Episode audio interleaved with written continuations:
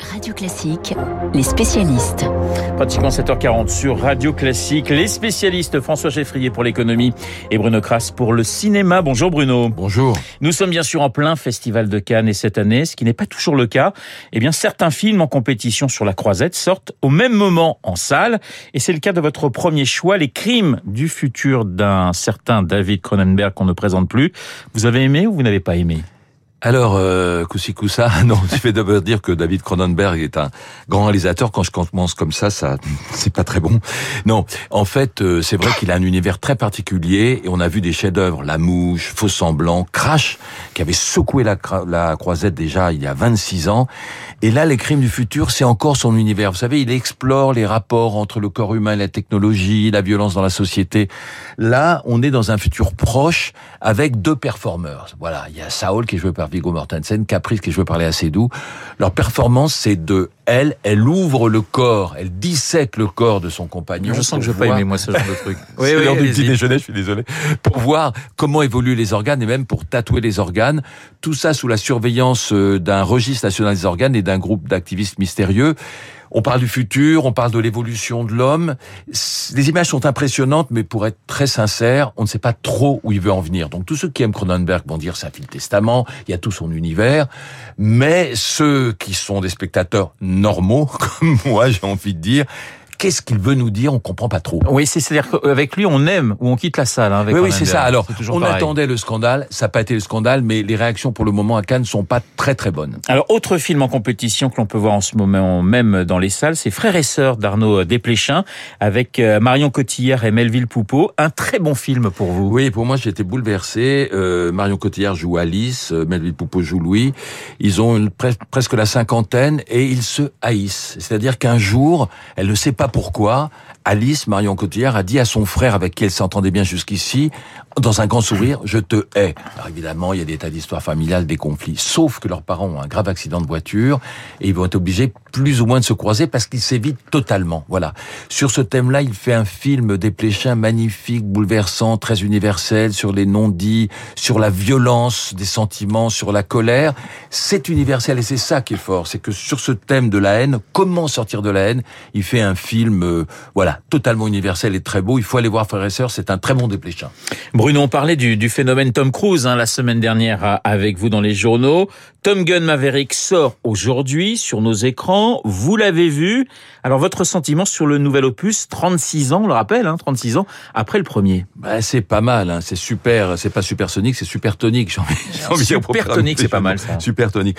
Voilà, euh, notre ami euh, Maverick, il est un peu relégué comme pilote d'essai, mais enfin il a pas, c'est une forte tête. Il prend un avion, il fait Mach 10, donc euh, on le recrute à nouveau pour Top Gun et pour entraîner une une équipe de jeunes pilotes qui doivent doivent faire une mission super périlleuse, aller détruire euh, le site d'uranium d'un État terroriste. On a tous les clichés du cinéma américain, mais ça fonctionne parce que il y a un petit peu de romance, il y a la solidarité, le drapeau, le, patriotisme, les méchants, mais des scènes euh, à couper le souffle, des scènes dans le ciel à couper le souffle. Et j'ai envie de dire que faire tenir le spectateur deux heures et quart sans les scènes d'action habituelles qu'on voit dans les polars, mais uniquement avec des scènes d'aviation, c'est quand même assez fort et on ne s'ennuie pas une seconde. On va surveiller les chiffres, hein, parce que à qui est destiné ce Top Maverick, dont le premier datait d'il y a 36 ans? Bah, Peut-être aux, personnes qui ont 50 ans ou 40 ans aujourd'hui. C'est ça. Hein. Donc on verra, si les jeunes euh, suivent, euh, suivent le mouvement. Bruno, on termine avec euh, votre coup de cœur, sorti d'un film qui n'est pas présenté à Cannes, mais que vous avez énormément aimé, Homme au bord de la crise de nerfs, et c'est signé Audrey Dana. Oui, j'aime beaucoup Audrey Dana, c'est une fille intelligente, une super actrice, une super réalisatrice. Elle avait fait Sous les jupes des filles, puis Si j'étais un homme. En fait, elle est un peu obsédée, mais c'est son thème, son fil rouge, par les rapports entre les hommes et les femmes. Et là, elle invente une histoire où sept hommes sept mâles de, de, de 20 à 70 ans, il y a Thierry Lhermitte, il y a François-Xavier de Maison, il y a Ramzi Bédia, sont au bord de la crise de nerfs et se retrouvent dans une espèce de stage intensif, d'abord avec une femme. Alors là, déjà, ça les déstabilise. Elle est à cheval, elle va les chercher à la gare et eux, ils marchent. Ils vont se retrouver déconnectés de tout, au fin fond de la campagne, avec des espèces d'épreuves où ils doivent lâcher prise et ça va forcément déclencher des choses. Alors, on pourrait s'attendre que ce soit décapant. Non, c'est très tendre. Elle aime les hommes, elle aime les femmes, elle explore ses relations. Vous savez que pour faire le film, elle a posé 44 questions à un panel de plusieurs plusieurs milliers d'hommes pour savoir quelles étaient leurs obsessions, quelles étaient leurs peurs, quelles étaient leurs craintes. Ils ont dit d'ailleurs, on a peur nous aussi. Il n'y a pas que les femmes qui ont une aliénation, nous aussi. Et voilà, c'est un film drôle et intelligent. C'est pas, c'est pas, c'est assez rare dans le cinéma français. Une comédie jouissive, euh, un peu décapante, tendre et intelligente. À voir, absolument. À voir absolument. Alors Homme au bord de la crise de nerfs de Audrey Dana. Voilà, ce n'est pas en compétition à Cannes. Juste en, en- en quelques secondes, le palmarès de Cannes, c'est samedi. Hein. C'est samedi prochain et je peux vous dire que pour le moment le cru est plutôt bon, Oui. mais la palme d'or n'est pas encore là. n'est pas encore là. Bien, écoutez, merci Bruno, Bruno Kras, le monsieur cinéma de Radio Classique dans euh, Les spécialistes. On passe à l'économie avec euh, François Geffrier. François, on savait que la livraison de repas avait profité de la pandémie pour se développer largement et visiblement, eh bien, elle continue sur sa lancée. Oui, entre 2020 et 2021, la livraison à domicile hein, de repas avait bondi de 47%. C'était même euh, x2 quasiment si on regardait sur deux ans. La suite continue d'être en croissance. On a eu les chiffres hier du cabinet NPD Group euh, qui fait des études de marché. Pour le premier trimestre, il y a eu de janvier à mars 2022 35% de commandes de plus que de janvier à mars 2021. C'est d'autant plus étonnant que sur ce début d'année 2022, je rappelle qu'on n'avait ni confinement, ni couvre-feu, ni restriction de type euh, une chaise sur deux euh, condamnée dans les restaurants. C'était un trimestre comme avant, euh, et pourtant, les Français se sont fait livrer plus que jamais, plus 35% donc par rapport à un an plus tôt.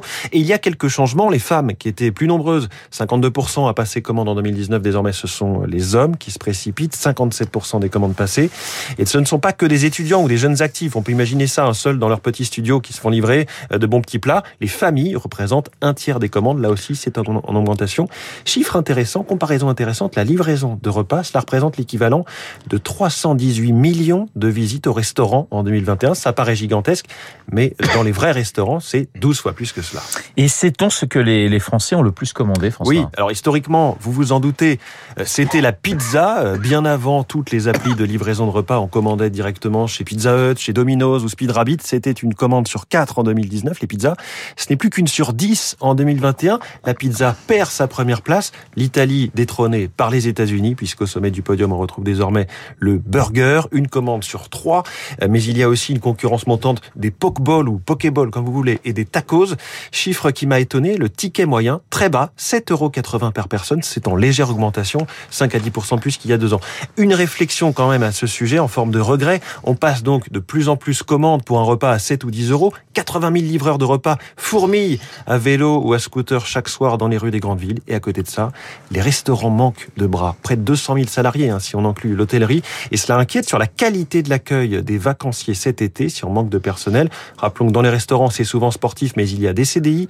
Et le secteur vient de signer une augmentation moyenne des salaires de 16%. Ça n'existe dans aucun autre secteur. Merci François, je retiens pizza, burger et tacos et les sushis en embuscade tout de même. Dans Oui. un instant, euh, Marc Bourreau et son journal imprévisible. Il y a euh, 30 ans disparaissait en Italie le juge Falcone, Giovanni Falcone assassiné par euh, Cosa Nostra. Le juge Falcone, une icône de la lutte contre la mafia. Le journal imprévisible de Marc Bourreau dans une poignée.